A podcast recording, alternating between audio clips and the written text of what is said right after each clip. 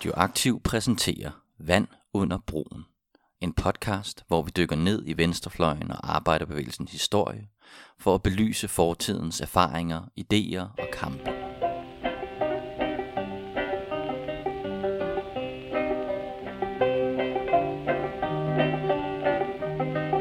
Ja, velkommen tilbage endnu en gang til øh, Vand under broen. Jeg ved godt, at øh, vi lovede jer, at øh, vi ville have en paneldebat den her gang med øh, en masse folk, fra der var med til at grundlægge Venstresocialisterne, eller var med i starten, men øh, det har ikke lige kunne lade sig gøre. Men øh, til gengæld så har vi øh, øh Claus Bryl i studiet, som er øh, uddannet historiker, har skrevet flere bøger om øh, arbejderhistorie, og han var også med til at grundlægge Venstresocialisterne. Sidste gang, der snakkede vi som bekendt, øh, hvis I har fulgt med, øh, med Lole Møller, som øh, har været med i DKP i mange år. Øhm, og, og der snakkede vi med hende omkring, ja faktisk næsten øh, siden hun har været med, os før det, øh, og, og nærmest helt frem til, til enhedslistens grundlæggelse. Og øh, så har vi snakket med både Han Reintoft og Erik Sisgaard og Preben Wilhelm om blandt andet øh, SF's grundlæggelse og Venstre Socialisternes grundlæggelse. Ja, og i dag der, øh, der tager vi fat på vi vil øh, blandt andet koncentrere os en del om øh, den stiftende, øh, eller faktisk ikke den stiftende kongres, men den første kongres i Venstre Socialisten. Der var et stiftende møde forud for det, og så øh, efterfølgende, så var der en den første kongres. Ja, og der har vi så som sagt inviteret Claus Bryl. Øh, velkommen til dig, Claus. Tak for det. Nå. Oh, der er lige øh, telefonen Jeg har lige med. slukket den, ja, for at den ikke skal forstyrre. Det er helt fint. Ja.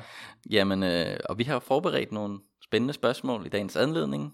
Jonas, har du noget på programmet? Jeg skal lige huske at introducere os. Vi er, jeg hedder som sagt Janus Rønbak, og det er Jonas Neivelt. Ja, goddag, goddag. Ja, og øh, vi er også uddannede historikere, PT arbejdsløse begge to. Så hvis der er nogen, der har et job derude, så, så ring til os. så, så vi ikke skal lave gratis historiearbejde podcast. Nå, men øh, du har spørgsmål? Ja, hvis vi øh, lægger bitterheden fra os et øjeblik, så øh, jamen, tak fordi du vil være med, Claus. Øhm, og vi øh, til at begynde med, kunne vi godt tænke os at gå sådan et stykke tilbage i tiden, hvis du kunne fortælle om, hvad der fik dig til at blive øh, politisk aktiv på venstrefløjen til at begynde med.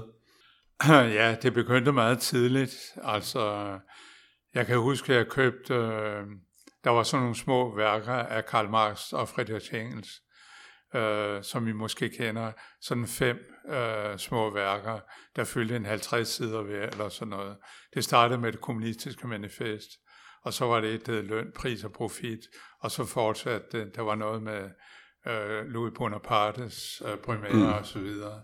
Dem købte jeg af en skolekammerat i 1955, og begyndte at læse Marx, og øh, så var jeg hugt. Øh, så var der ikke noget tilbage til. Mm. Ej, det var kærlighed ved første blik. Ja, det var det. Og så øh, skete der jo det, der blev dannet et parti, der hedder Danmarks Socialistiske Parti. Jeg tror, det blev dannet i 1956 af nogle udbrydere fra DKP, og der var en del trotskister med også. Øh, det var forløberen for SF, og der deltog jeg i hvert fald i et møde, kan jeg huske, et eller to møder, øh, som der holdt i København. Og jeg deltog også, jeg boede i Birkerød indtil jeg var 17 år, deltog også i et DKP-møde. Jeg kan huske, at øh, det blev holdt i en dagligstue, der ikke var større end den stue, vi sidder i nu. Og øh, så stod Karl Molke i et hjørne og holdt tale. Og han råbte ud over forsamlingen, som om det var et møde på den røde plads. Øh, der var måske 10 øh, DKP'ere, og så et par nysgerrige i den der forsamling. Ikke? Så det var sådan min introduktion til det. Og så havde jeg en storsøster, som faktisk var med i ledelsen af det der Danmarks Socialistiske Parti. Mette hed hun, Mette Bryl, øh, som også senere blev SF'er og VS'er. Hun er død nu. Men øh, hun var sådan set øh, familiens pioner inden for det politiske, og selvfølgelig med til at lokke mig øh, med, med på det. Så det var begyndelsen, og så blev jeg student, og øh, begyndte at læse først jura og så øh, historie. Jeg kunne ikke holde jura ud. Mm. Det er der så, mange, der ikke kan. Det er der mange, der ikke kan, øh, selvom hele min familie var jurister. Men det kunne jeg ikke holde ud. Så jeg begyndte at læse historie, Og øh, i januar 1960 meldte jeg mig ind i SF, Indre By. Vi boede inde i, i Bredgade. Øh, der gik jeg ind i, i Indre Bys partiforening. Og øh, så blev, var jeg faktisk i nogle år ret aktiv i, i SF. Og øh, var i begyndelsen jo meget fascineret af Axel Larsen, som jo var karismatisk. Øh, på trods af alle hans fejl og mangler, må man, må man jo sige, at han var en karismatisk personlighed. Og der har ikke været sådan en på venstrefløjen. Man kan måske regne Kat Petersen med der til, og måske også Preben William øh, i lidt mindre øh, grad. Men øh, Axel Larsen betød jo utrolig meget for venstrefløjen dengang. Også selvom det senere har vist sig, at han var noget af en forræder, ikke? det må man jo sige, når han Mener du, han gik er... i clinch med CIA. Ja, altså, hvis man havde vidst det dengang, havde man jo aldrig været tilhænger af ham. Mener du med hans øh, efterretninger til øh, CIA? Ja, og det er det, jeg mener. Ja, det er det, jeg mener. Det har vi Altså, også er jo- fået med i nogle af vores tidligere programmer. Ja, det er jo virkelig pinligt. Nå, men altså, han var en uh, folketaler og en uh, utrolig høj begævelse. Uh, I hvert fald politisk begævelse. I begyndelsen var jeg bare almindelig lydigt medlem, men uh, så opstod der jo en opposition fra omkring 64, tror jeg, 64-65 Internt i SF. internt i SF, ja. som jeg var med i, og skrev kritiske artikler om, om ledelsen i øh, Politisk Revy blandt andet. Er det den, som Prem Wilhelm også var med i, og Erik Ja. Sigsgaard, de unge, som vi har Ja, snakket om tidligere? ja netop. Ja. Ja. Vi var oprindeligt sammen i øh, socialistiske studenter.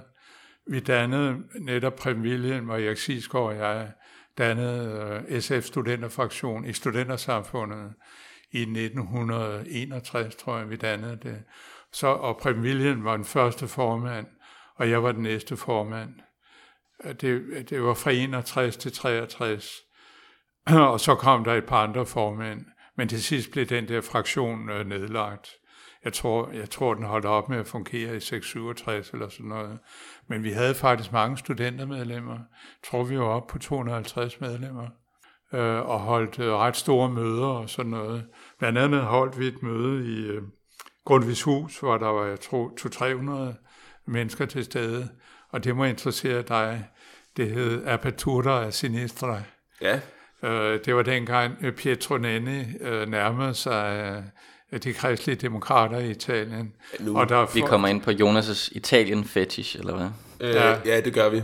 øh, øh, ja, det var jo en intern diskussion i SF, som en metadiskussion, kan man måske sige, som handlede om, øh, om hvordan SF skulle orientere sig, eller DKP var det vel? Nej, det var SF. Det var SF, Ja, okay, fordi ja. den begyndte under DKP, Ja, så vidt jeg kan forstå, Ja. med øh, i hvor høj grad man skulle læne sig op af Sovjetunionen. ja. Men nu bevæger vi os måske lidt ud af en tangent. Ja, ja. Jamen, det jeg bare vil sige var, at øh, der var, det, det var mig, der havde organiseret det, og mm det var Axel Larsen og Niels Mathiasen, Socialdemokraten, der diskuterede. Og det blev en meget god diskussion. Men der kan jeg huske allerede, at der havde et indlæg, der gik ud på, og det var måske ret ekstremt, at SF skulle simpelthen blive det nye store arbejderparti, og ligesom slå, slå Socialdemokraterne ud. Ikke? Altså, når jeg var medlem af SF, så var det for, at det skulle blive det ledende parti i arbejderbevægelsen. Og, øh, og det førte selvfølgelig, det førte også til, at Axel Larsen tog afstand fra det. Ja, altså man kan sige, at Axel Larsens politik var, at SF's opgave var at trække Socialdemokraterne til, til venstre. Ja.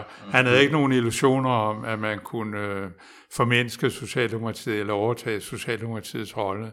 Men det havde vi jo nok. Jeg, ved, jeg skal ikke tale for Prem William og Sigsgaard og de andre, men jeg havde i hvert fald den illusion, må man jo kalde det i dag, at vi kunne øh, blive det ledende parti. Ikke? Men alene det, at hele fagbevægelsen støttede Socialdemokratiet, det gjorde det jo stort set umuligt. Altså fagbevægelsen, de var enten, de var enten socialdemokrater eller DKP'ere. Nogle få var DKP'ere. Og så var der ganske få, der var SF'ere. Ikke? SF blev jo aldrig rigtig et parti med rod i fagbevægelsen. Mm. Det var sådan mindre klubber ude på B&V og sådan noget, der var med der.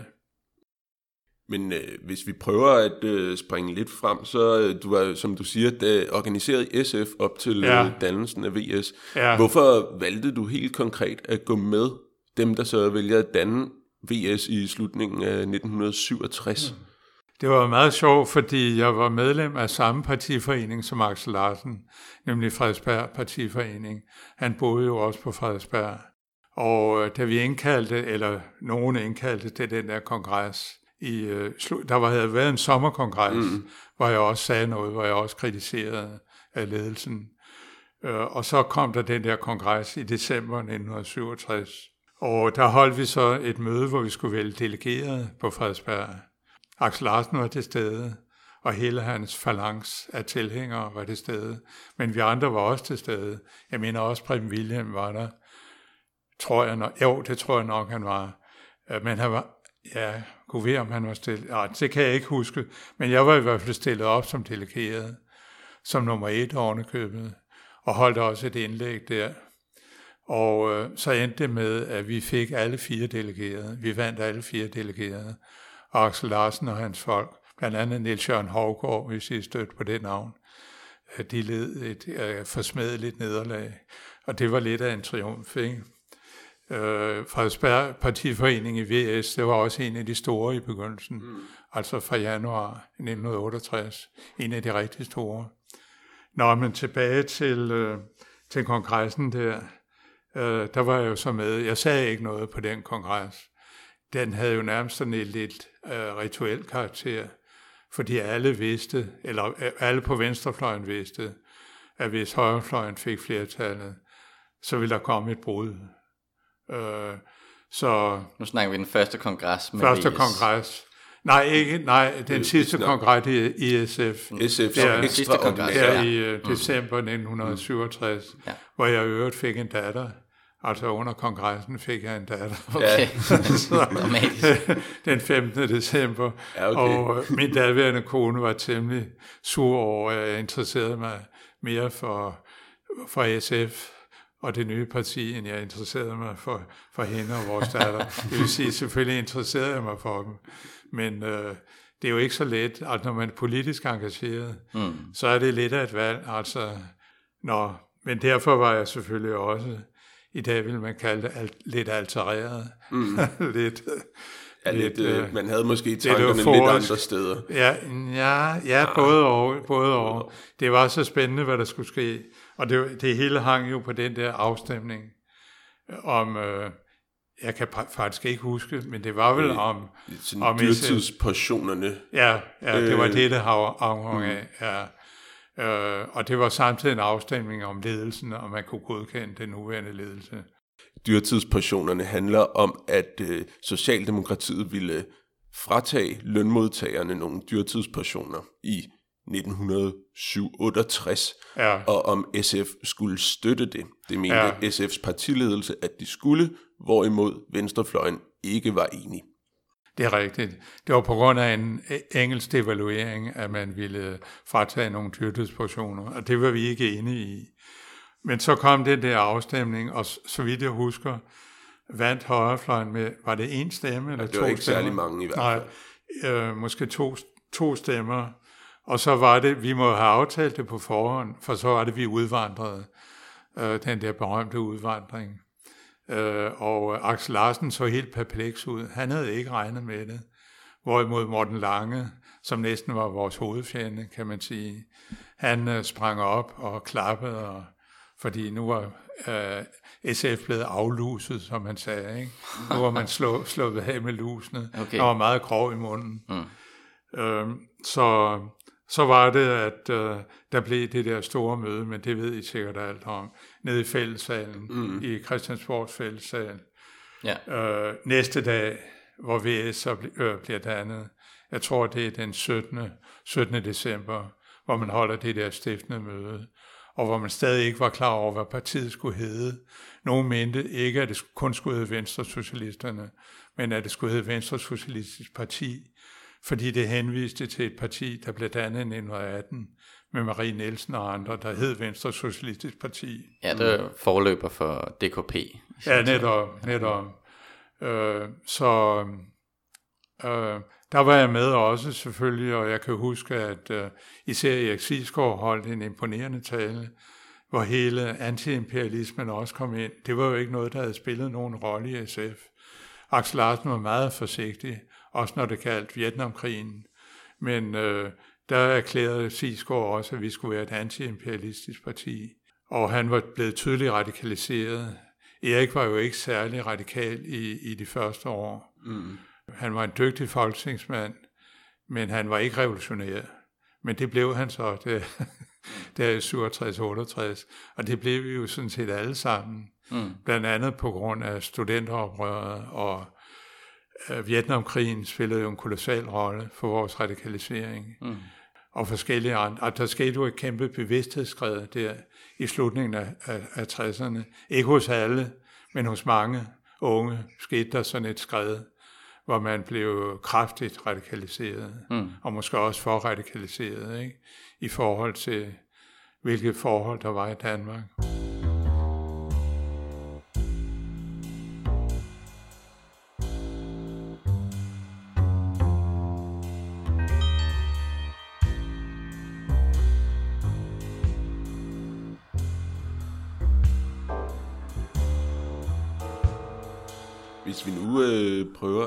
øh, springe lidt frem, så har I ved det her stiftende møde i, øh, inde på Christiansborg, så er I ligesom dannet et nyt parti, men der skulle jo også et partiapparat på... Øh, i, der skulle et partiapparat i gang, og der skulle dannes et øh, partidemokrati. Ja. Og derfor skal I så have en mere åben første kongres ja. i løbet af foråret 1968.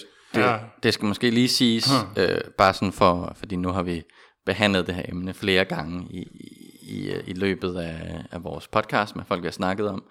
Så lige for at få på plads tidsforløbet, ikke? Så, sådan som jeg har læst mig frem til det, så er det, at der er den her dyrtidsportionskonflikt, øh, som fører til et brud i, i SF, hvor venstrefløjen ligesom udvandrer og laver VS, og der er så den her i, i, det i december 67, øh, er der så et øh, stiftende møde. Ja. Øh, men samtidig så bliver der også udskrevet valg, ja. øhm, og, og som ligesom fører til det faldet af det her arbejderflertal. Ja. Øh, og så er der en meget øh, hurtig valgkamp, øh, som, øh, hvor øh, Venstresocialisterne lige præcis formår at komme med i Folketinget med fire mandater. Øh, og det snakkede vi også med, med Hanne Reintoft og, ja, og så videre. Det var Christian Armby, der pludselig fandt 60 mm. stemmer, som ikke var blevet talt med. Ja. Og derfor kom VS i Folketinget. Ja, præcis. um, og, og ja, det, det var et spørgsmål om et par hundrede stemmer, øh, der på den ene og på den anden side. Ja. Um, øh, og, og det her, det sker jo også ovenpå, at, at man har haft en utrolig succesfuld, øh, man skal jo have en, en, en flok øh, hvad hedder det? Øh, underskriver. Under, underskriver til at, ja, og, og, stillere, og, og stillere ja. til, til at sige, at, at det her parti ligesom kan, overhovedet kan stille op. Og der ja. havde man en enormt succesfuld øh, oplevelse med det, hvor man fik rigtig mange, men valgkampen gik så ikke helt så succesfuldt. Og så er det så, at vi kommer frem til her i, i marts i, øh, i, i 68, øh, at, øh, at der så er den første kongres. Ja, ja. men øh, så vidt jeg kunne læse mig frem til, så var... Øh, forberedelserne noget øh, kaotiske. Kan du huske noget om forberedelserne til Det var til meget kaotiske, øh, men det var kongressen jo også. Ja. Ikke?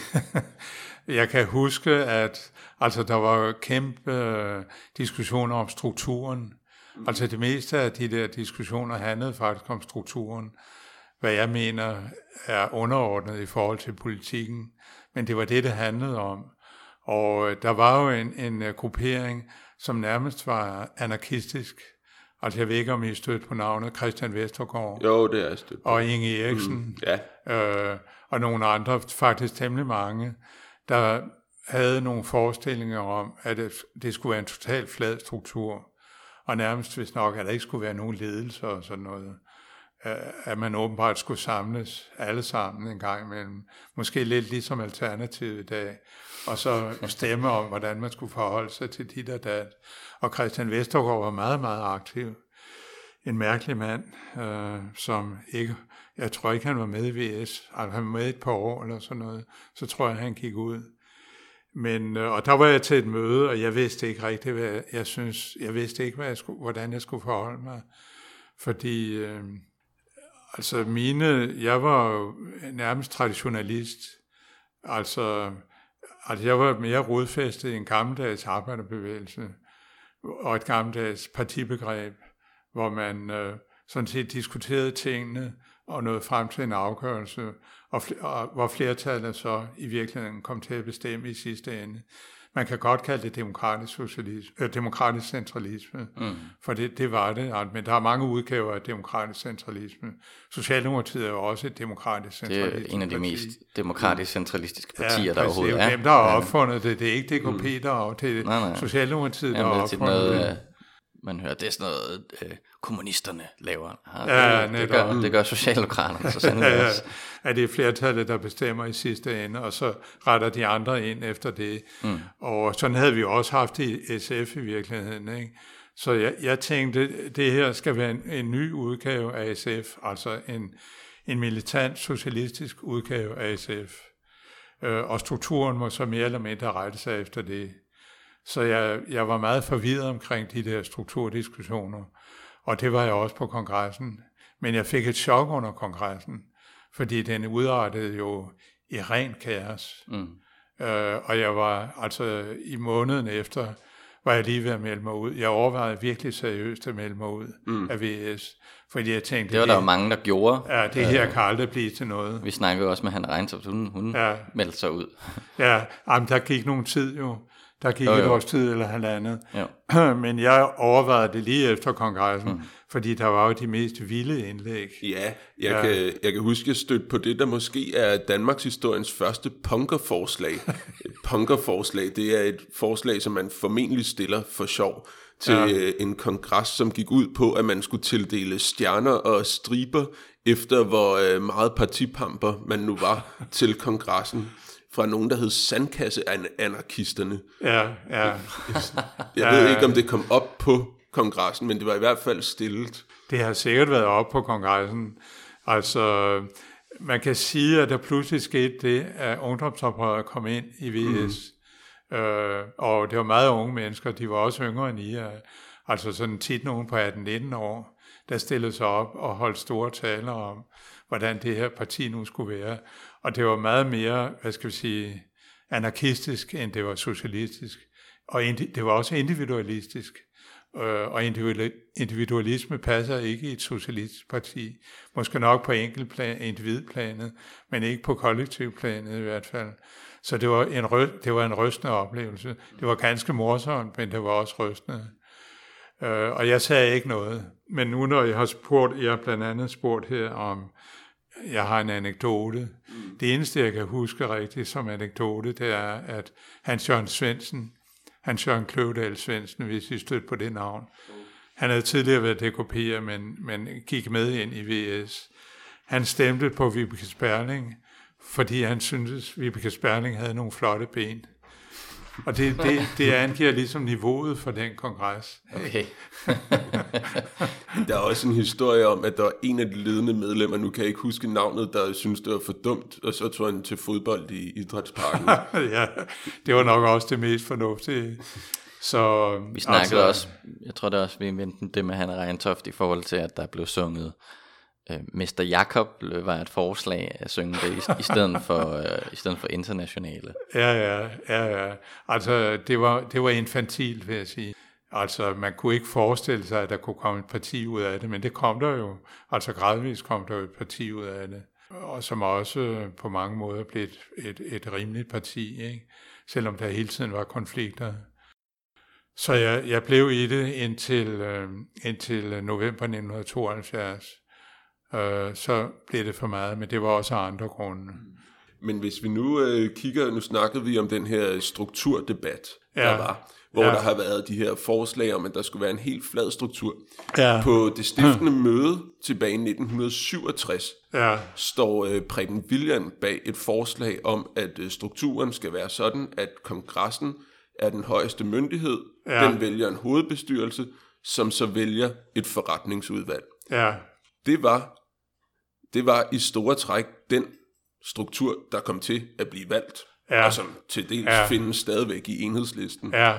Ja. Øhm, så du, at, øh, at det var måske et øh, meget højt råbende, men dog ret markant mindretal, der stod for den, øh, den flade struktur. Men øh, den struktur, Preben foreslog, var ikke den samme som, Vest, øh, som øh, Vestergaards. Nej, nej. Øh, den havde en lidt anden karakter. Mm. Øh, men jeg må sige, at i begyndelsen var jeg også imod den. Mm. Øh, netop på grund af den der traditionalisme, jeg talte om før. Ikke? Jeg mente, at vi skulle organiseres mere traditionelt. Også for at få arbejderne med. Der var en del arbejdere med i VS i det mm. første par år som var vant til en, øh, den der struktur med partiforeninger og delegerede til kongresserne og alt det der, altså en, en repræsentativ struktur for partiet. Øh, så det var den, jeg var tilhænger af. Men, øh, jeg læste også et sted, at øh, der var en afdeling i Fredericia, som havde 25 øh, medlemmer, hvor der så var to, der kom der øh, to til den her kongres. Ja. Og der, det var en, en altså, det var 24 af de medlemmer var øh, arbejdere organiseret i fagbevægelsen og sådan noget, ja, og en ja. student. Og de gik så, øh, kom så til den her kongres, og det så kom hjem, der var så to af dem, der tog derover og kom hjem, og så sagde så, vi melder os ud. Og så, ja, så var ja. der kun en tilbage i, i den øh, afdeling efter den her kongres. Ja, ja, ja, ja sådan var det. Øh, næsten alle arbejderne forlod VS mm. det første år, eller efter halvandet år, eller sådan noget lignende. Ikke? Men tilbage til strukturen, så var jeg nok, øh, så vidt jeg erindrer, erindring er jo altid usikker, modstander af Prebens forslag, øh, netop ud fra det der med demokratisk socialisme, øh, demokratisk centralisme, også demokratisk socialisme. Øh, men det er en anden sag.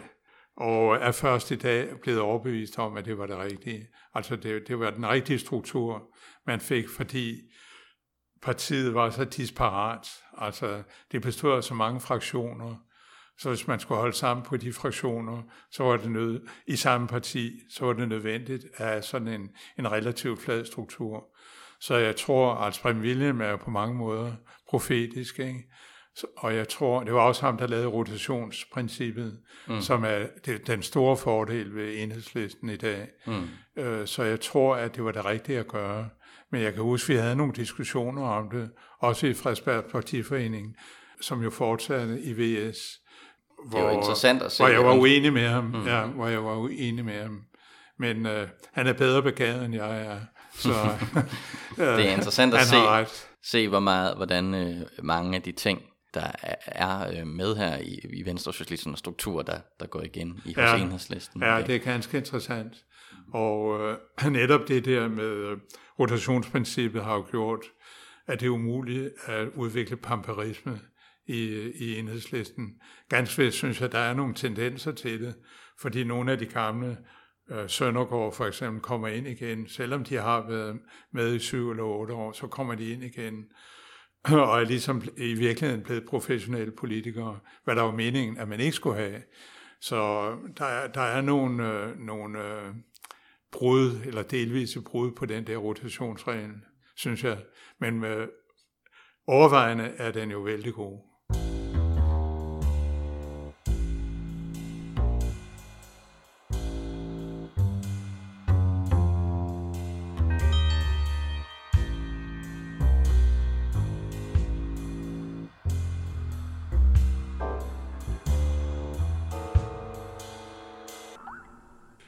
Ser på, hvis man går lidt bort fra strukturdebatten et øjeblik, og måske kommer lidt tættere ind på den politiske debat, så var du en af ophavsmændene bag øh, VS's politiske principerklæring. Ja, det er rigtigt. Minimumprogram, eller hvad man kan ja, kalde det. Ja. Øhm, hvordan oplevede du debatten om den? Blev den debatteret i forhold til strukturen?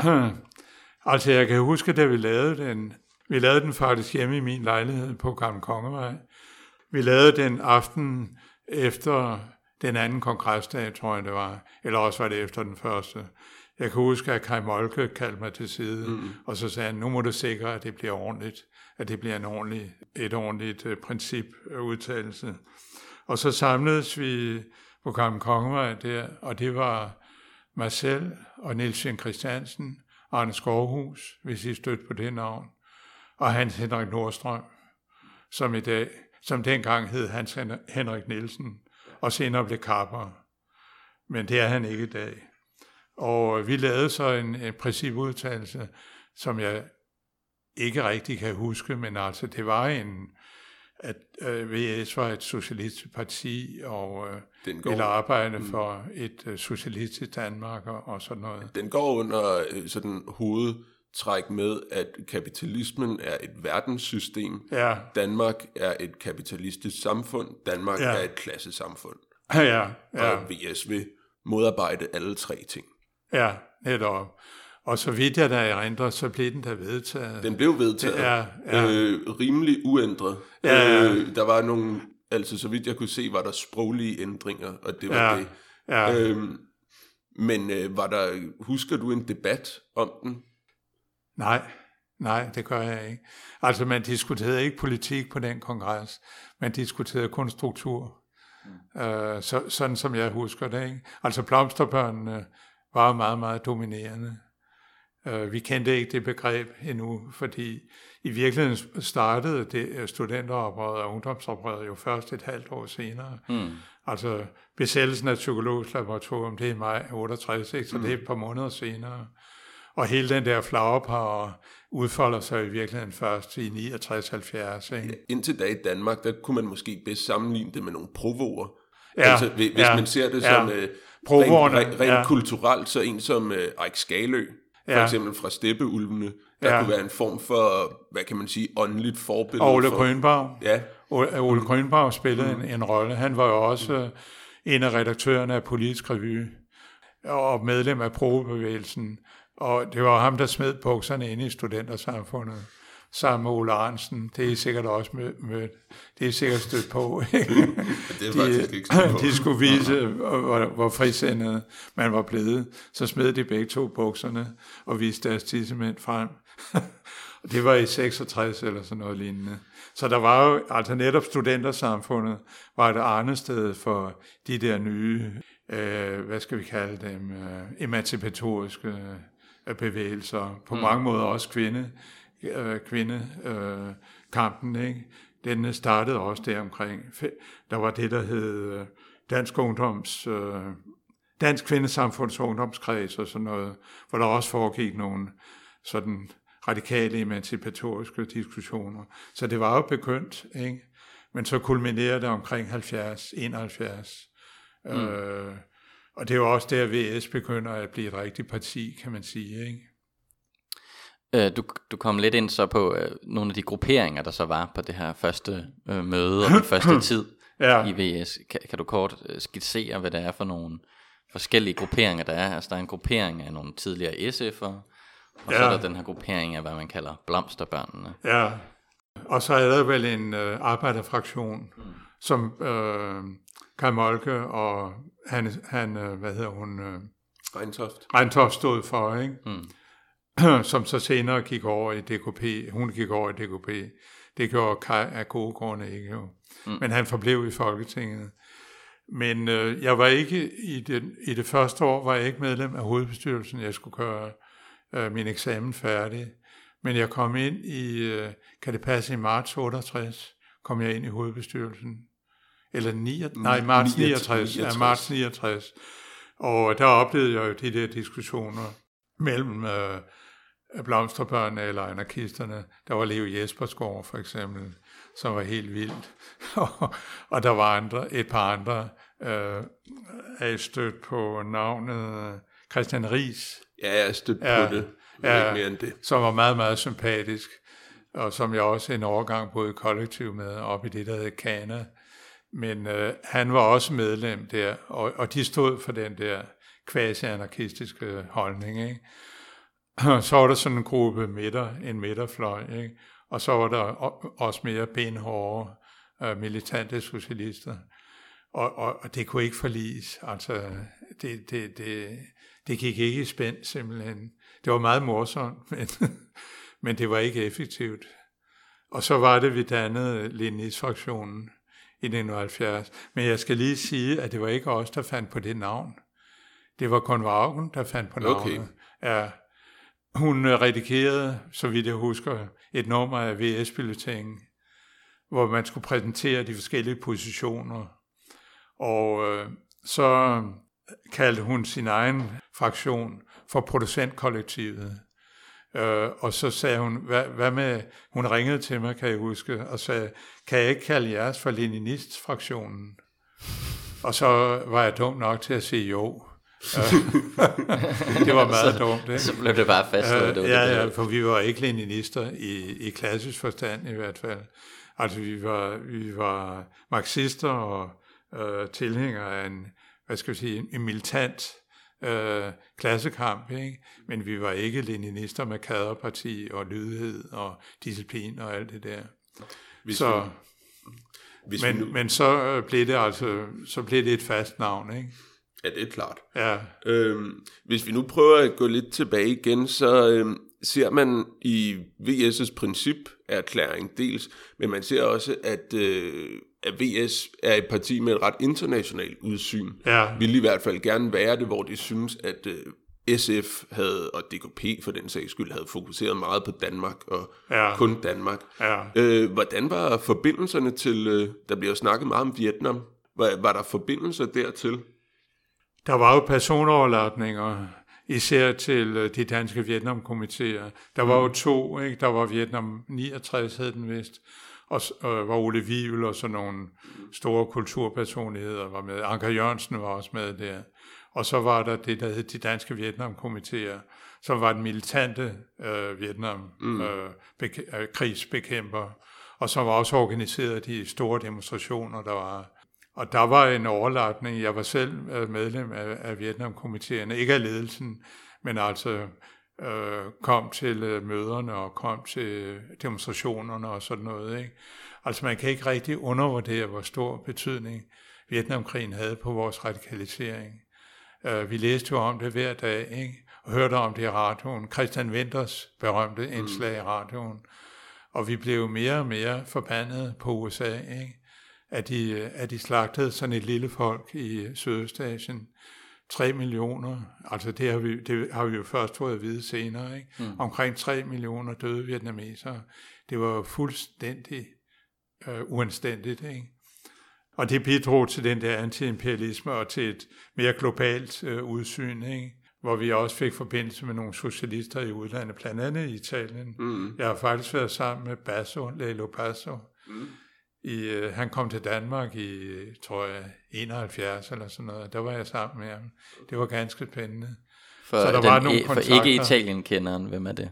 Altså han var en meget berømt marxist, øh, mm. som øh, var oprindeligt, tror jeg, han var medlem af Socialistpartiet.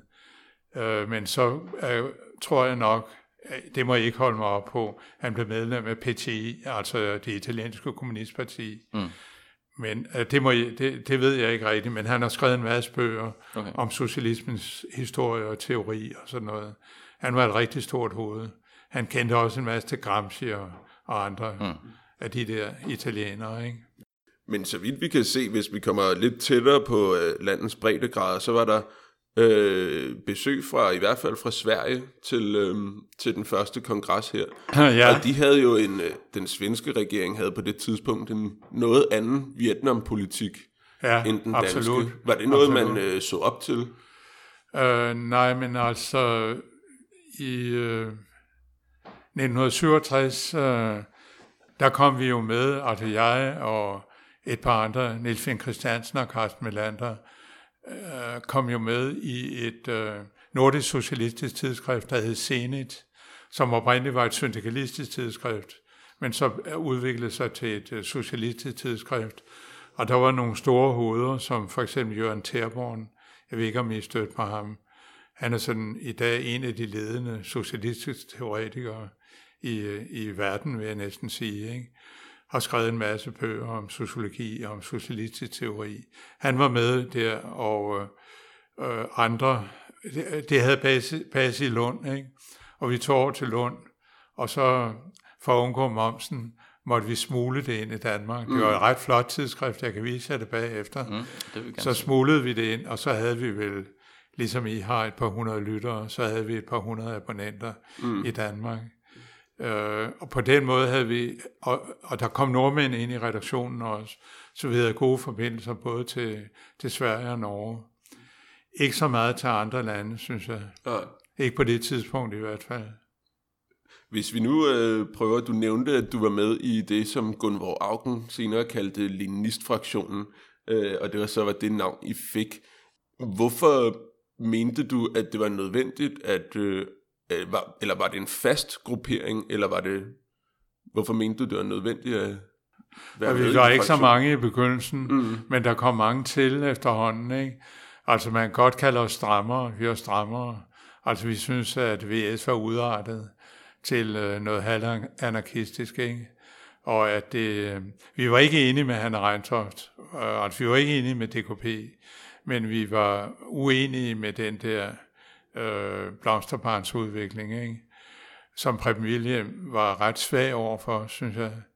Øh, det- og det var der mange, der var.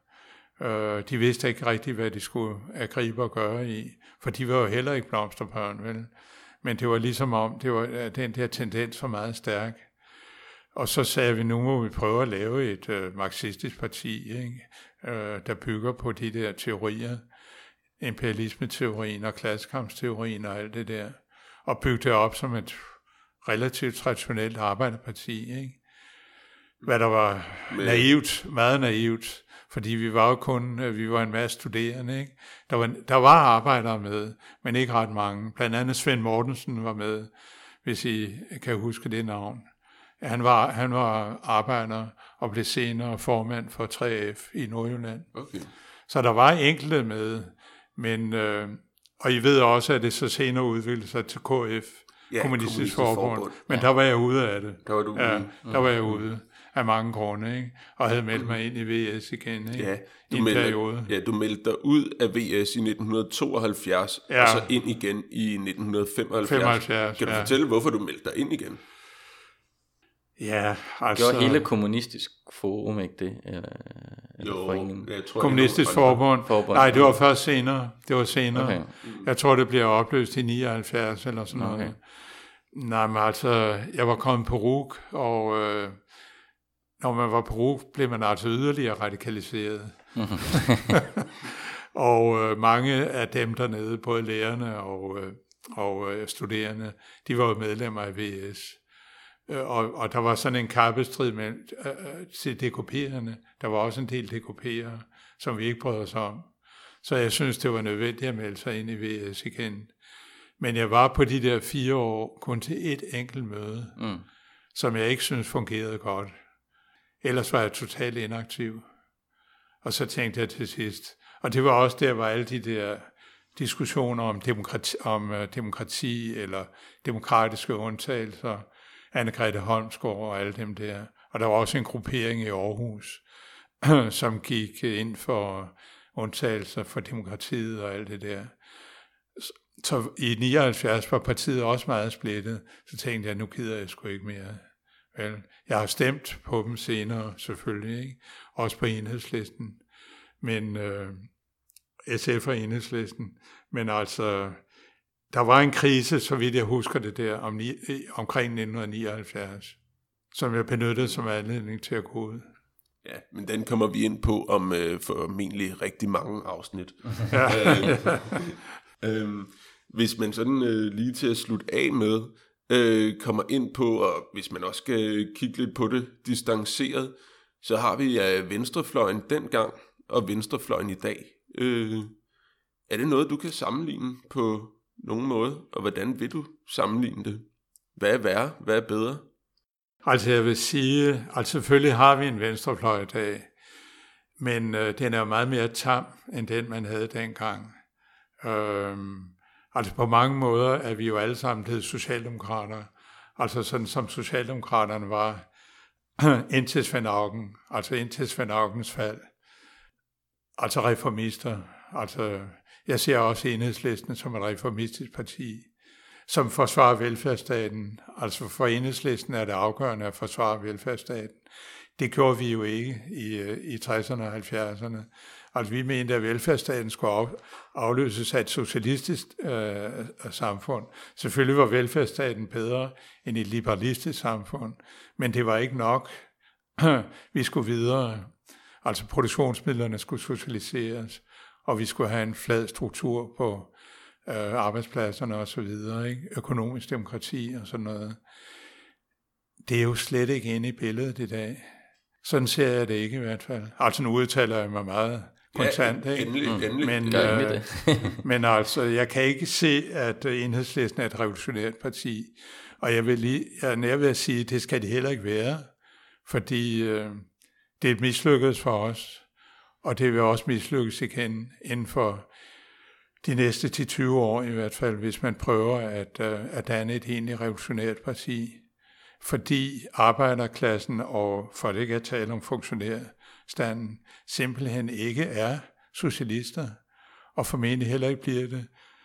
Altså hele samfundet er jo gennemsyret af forbrugerisme og effektiviseringstrang og arbejdsledighed og alt muligt andet, ikke? på kapitalens betingelser. Så et revolutionært parti kan man godt skyde en hvid pind efter, og det er jo det samme i hele Europa. Der findes jo ikke, der findes muligvis i Frankrig et trotskistisk parti eller sådan noget lignende, og et lille bitte et i England. Men de linker er jo heller ikke revolutionært, vel? Hvad med Så- nogle af de nye bevægelser, som øh, Podemos og øh, nu har Jeremy Corbyn ligesom overtaget Ja, det britiske, ja. så det er selvfølgelig stadigvæk Ja, en eller anden form for socialdemokratisk. so, socialdemokratisk i en eller anden Ja. forstand, men, men det, Klassisk socialdemokratisk. Ja. ja. Øhm, jamen altså, jeg mener, at både Podemos og Syriza er for populistiske. Altså for mig er der en meget stor afstand mellem populismen og socialismen. Øh, jeg synes, at det er svindlagtigt at uh, tale om, at man har folket bag sig. Og det er det, de siger, ikke? Altså, mm. det er jo det, populisme går, går ud på, at man siger, det er os, der har folket bag sig. Men det har de jo ikke. Altså, de er en del af, af folket bag sig. Øh, men så, når de siger, de er populister, så forsømmer de jo også at udvikle en socialistisk teori. mm, Fordi øh, hvis du er mere eller mindre stringent socialist, eller mar- marx, altså det bygger på marxismen, hvis du er det, så kan du altså ikke forlige det med sådan en bred øh, populistisk øh, øh, bevægelse. Det går ikke. Det ender, som det ender med Pepe Grillo i Italien, med sådan noget som femstjernebevægelsen. femstjernebevægelsen, som snarere vil minde om, tror jeg, et eller andet. Øh, ja, hvis de fik magten, ville det måske minde om et flertalsdiktatur, ikke? Altså, de startede med at være forholdsvis venstreorienteret i Ja. en del af deres meninger, men lige nu er de ved at den regering med Italiens svar på Dansk Folkeparti, uh, La Lega, Ja. ja. som er dybt, dybt højreorienteret. Ja, det er grotesk, simpelthen, ikke? Derfor, derfor er jeg pessimist, det må, det må jeg sige.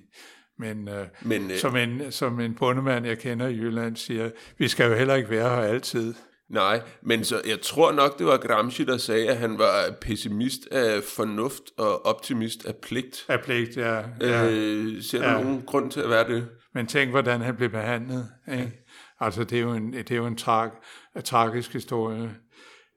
Jeg ved ikke, om jeg er øh, optimist på lang sigt, fordi jeg synes, at øh, øh, klimaproblemet og i det hele taget miljøproblemet er så stort, så jeg ikke er sikker på, at mine børnebørn eller oldebørn kommer til at leve en ordentlig tilværelse.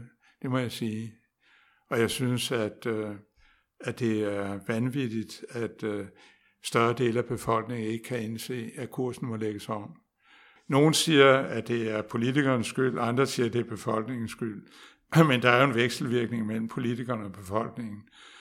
Øh, politikerne følger øh, vælgerne, eller det, det tror er vælgernes mening, men samtidig virker det jo tilbage på vælgerne øh, i deres øh, retorik og deres politik, sådan at man, øh, man har en, øh, en negativ spiral, hvor man ikke vil gøre noget ved, for alvor ved de der kæmpemæssige problemer. Så jeg tror, hvis der skal komme en socialisme engang, skal den både være grøn og rød. Det du, det du sagde med, øh, øh, det er fordi jeg har skrevet, mit øh, speciale, det har været om øh, utopiens historie. Øh, og, Spændende. Ja, øhm, og øh, hvad hedder det, det som ligesom ledte mig ind på at, at undersøge det her, det var, at, først så havde jeg læst øhm, øh, Emma Goldmans anarkistiske erindringer, så havde jeg læst øh, Kropotkins også ja. anarkistiske erindringer, tror jeg, Ja, ja. Så havde jeg læst øh, Victor Serges Nå ja. erindringer også, og sådan noget. Ja, Øh, læst nogle forskellige erindringer. Øh, læst nogle skrifter af Marie Nielsen, som du også nævnte tidligere, som er øh, med til at, at grundlægge DKP. Øhm, og det interessante var også, hvis man læser Marx og så videre, at, at der er en, en, en form for fremtidstro. ja, ja, øh, og, ja. og det var egentlig det, jeg vil undersøge, fordi hvis, Ja. jeg, hvis man kigger på venstrefløjen i dag, ja, så, så er der sådan en, en grundlæggende fremtidspessimisme, ja, og så jeg vil Ja. undersøge, hvad, hvad forskellen var på, øh, på den her fremtidstroende venstrefløj, ja, ja, som jo også var den venstrefløj, der måske kunne bringe tingene fremad, ja, til forskel fra den venstrefløj i dag, som jo også inkluderer mig selv, som kigger Ja. på fremtiden og tænker, shit, ja, øh, der kommer, der kommer kli, der er klima, Ja. øh, der er hele den her, øh, øh, altså tanken var jo dengang, at, at teknologien, udviklingen vil forløse menneskeheden Ja. og så videre, ikke? ja, jo, jo, Øh, netop. og så har vi jo set, at teknologien måske har forrådt menneskeheden Ja, i virkeligheden.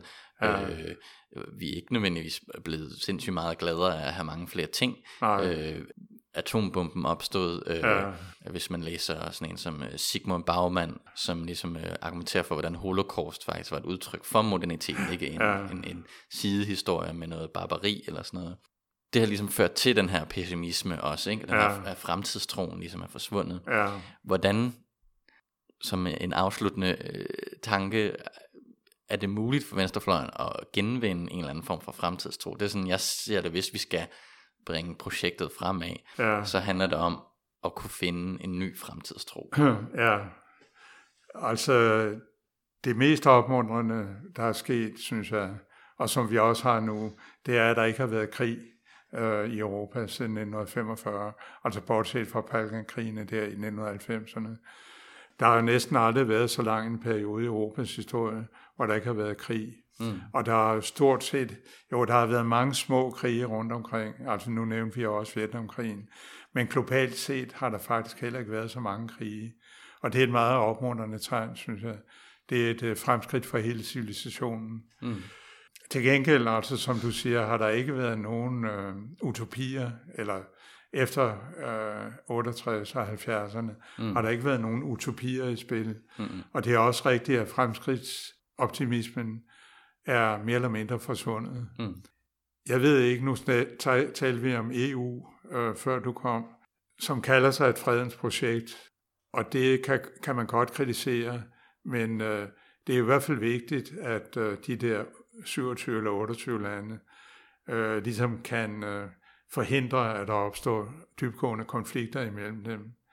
Og øh, hvis der skal komme en ny utopi, tror jeg, eller en ny socialisme, så skal det være en international. Altså, det nytter ikke noget kun at bygge på det nationale grundlag. Man skal have en, det skal være et internationalt foretagende. Mm. Og hvis man, øh, men det er jo helt utopisk, altså hvis man Ja, kunne men få, lad os bare give os ud på det utopiske overdrev. Det for fint. FN, altså hvis, hvis, hvis FN virkelig kunne få myndighed, altså både fik en militærstyrke bag sig, men også fik myndighed i klimakampen for eksempel, øh, så ville det være en, en vældig god ting. Ikke? Men FN er jo også blevet mere og, mindre, mere, eller me- mere og mere magtesløst.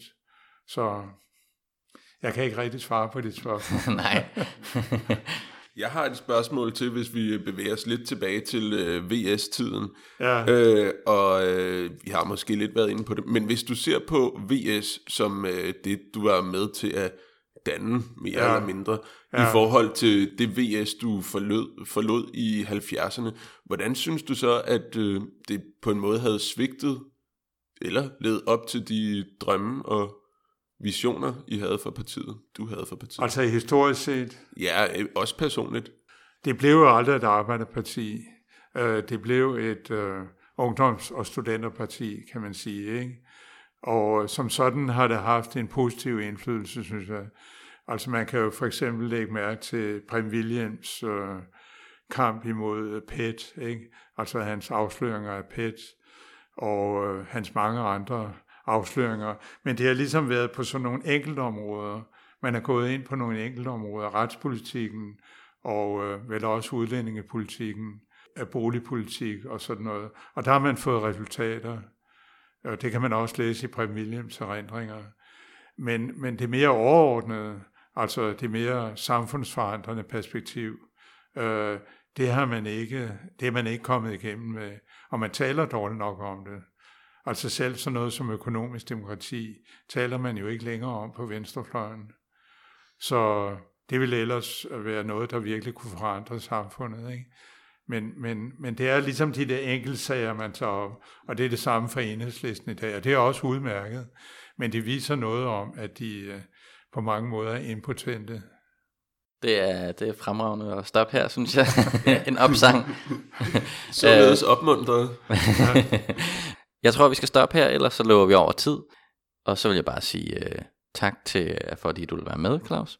Og øhm, så vil jeg sige til øh, vores lyttere, at øhm, næste gang så begynder vi nok at tage fat på nogle af alle de små grupperinger, der var i 70'erne. Øh, nogle af de små maoistiske grupperinger osv. osv. Ja, Øh, og den her de, øh, paneldebat, som øh, vi snakker om at komme, den vil vi prøve at organisere på et andet tidspunkt. Der kommer en god løsning i morgen. Yes. det har været øh, sjovt. Ja, men øh, tak fordi, at øh, I vil lytte med. Og øh, vi ses ikke næste gang, men vi lyttes ved næste gang. Hej hej.